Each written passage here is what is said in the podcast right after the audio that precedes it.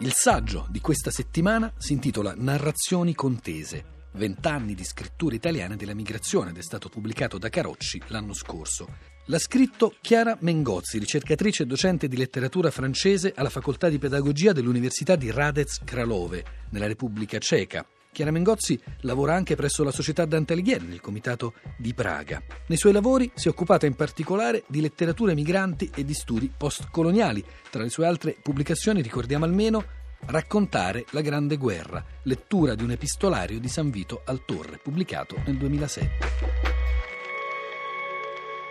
La letteratura degli emigrati in Italia, scritta direttamente e prevalentemente in italiano, sembra davvero avere una data di nascita piuttosto precisa. Siamo nel 1990, anno in cui compaiono nel mercato editoriale italiano i primi testi che sono, oh, come noto, frutto di una collaborazione tra un giornalista italiano e un autore o un'autrice immigrato. Mi riferisco a testi conosciuti come Immigrato di Salamet Nani, tunisino Mario Fortunato, oppure Io venditore di elefanti di Pap Kuma, senegalese e Oreste Pidetta. Perché i primi anni 90? Beh, innanzitutto perché i flussi migratori diretti verso l'Italia, che sono comunque già iniziati negli anni 70, aumentano considerevolmente, ma allo stesso tempo si assiste come sappiamo, ad una rapida politicizzazione della questione migratoria che dunque comincia a essere percepita come una questione di ordine pubblico, di sicurezza. E direi che è proprio questa rappresentazione riduzionista dominante nel discorso pubblico e mass mediatico che le prime collaborazioni citate, seguite poi da altre, intendono rispondere. Si tratta soltanto dei primi testi a cui seguiranno naturalmente molti altri, scritti sia in autonomia sia in collaborazione fino poi ad arrivare al momento attuale. E oggi direi che si può dire che a distanza di vent'anni questa letteratura è diventata sempre più consistente sia da un punto quantitativo ma anche qualitativo e che dunque è sempre più difficile definirla o circoscriverla e aggiungo se mai lo è stato perché capiamo bene che definire un gruppo testuale sulla base di un criterio biografico, gli autori immigrati, solleva moltissimi problemi. Chi è infatti un immigrato? È chiaro che la definizione dipende da criteri geopolitici, da criteri di classe, per cui è evidente che scrittori europei o americani che scrivono direttamente in italiano, e ce ne sono, non verranno inclusi automaticamente in questa etichetta, se non per loro spontanea adesione, etichetta che è bene sempre ricordarlo, da un lato protegge per le possibilità editoriali che offre, pensiamo al risultato dei reality show Masterpiece per fare l'ultimo esempio così mainstream, e dall'altra anche ghettizza, cioè distingue, forse ingiustamente, dalla cosiddetta letteratura italiana tout court.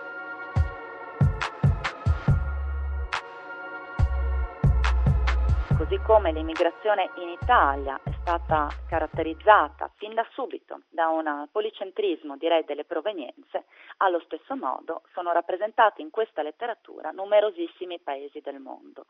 con una certa prevalenza per paesi come per esempio l'Albania, di cui segnalo la scrittrice eh, molto famosa ormai Ornella Vorzi, oppure dalla Romania, ma numerosissimi gli autori e le autrici dall'Africa, dal Nord Africa, così come da altri paesi, dal Senegal, dal Camerun, e mi permetto di eh, segnalare in particolare gli scrittori, ma in questo caso si tratta davvero soprattutto di scrittrici, provenienti dal Corno d'Africa, dalle ex colonie italiane, l'Etiopia, l'Eritrea, la Somalia, Italia, scrittrici come Gabriella Germandi, Cristina Lefara, Igia Bascego e altre, che hanno avuto il merito di eh, raccontare in romanzi in maniera non contata, problematica e riuscita il colonialismo italiano in un paese che a lungo, diciamo, messo tra parentesi questo capitolo comunque importante, non glorioso della sua storia e credo proprio che sull'onda di questi autori e anche dell'ingresso degli studi postcoloniali in Italia anche numerosi scrittori italiani molto letti Faccio i nomi per esempio di Brizzi, Lucarelli, Marocco, Longo, Camilleri e moltissimi altri, con risultati talvolta discontinui, talvolta apprezzabili, altri meno, hanno cominciato a raccontare appunto il colonialismo italiano in generi diversi che oscillano dal giallo a, a romanzi eh, più canonici.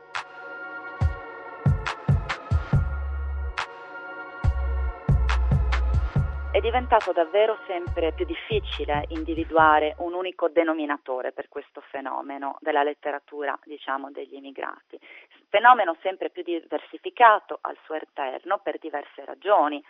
la pluralità dei generi letterari, dei temi sperimentati, le differenze generazionali e anche gli esiti artistici diversificati. Credo tuttavia che una chiave di lettura possibile faccia eh, capo al problema della narrazione di sé,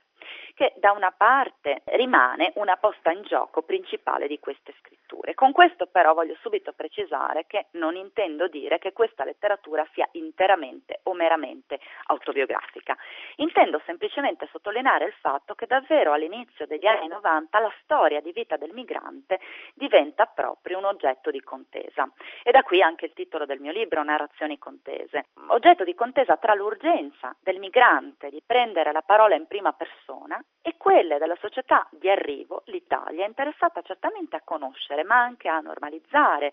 catalogare, inquadrare queste storie di vita eccentriche. E a questo poi bisogna aggiungere anche il problema delle regole del mercato editoriale che, come è davanti ai nostri occhi, si alimenta sempre più frequentemente di quello che qualcuno ha chiamato mercato del vissuto. E questi fattori continuano, secondo me, ad agire anche in una certa misura ancora oggi, perché è chiaro che eh, questi scrittori e scrittrici più facilmente accedono alla pubblicazione se ci parlano di sé,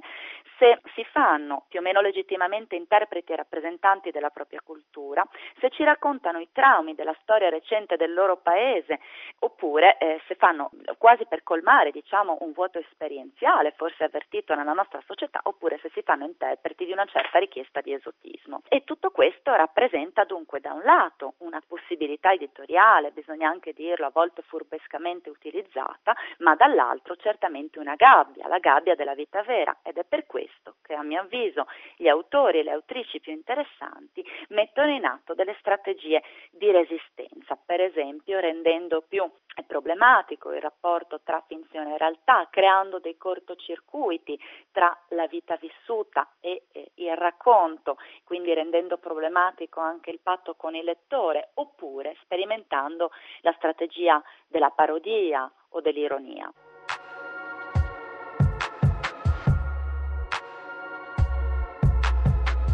Quanto riguarda i tratti linguistici o stilistici eh, di questa letteratura, è chiaro che i testi non costituiscono un corpus omogeneo. In alcuni casi si incontra un italiano decisamente standard, forse anche determinato dall'editing, ma si tratterebbe di verificarlo. In altri la tendenza, come è stato detto, è quella di dissacrare la lingua italiana, di farle subire contaminazioni tra diversi codici linguistici, come accade, faccio gli esempi più noti, in questo caso con il portuliano di Cristiana de Caldas Brito, un misto di italiano e portoghese, con gli esperimenti multilinguistici di Tahar Lamri, che si spinge a utilizzare anche i dialetti italiani, oppure con l'alternanza di registri dissonanti tra loro come nei testi di Giabascego o di Gangbo. Però sarà soltanto un'analisi appunto dei singoli casi che in sede critica ci darà dei risultati eh, precisi.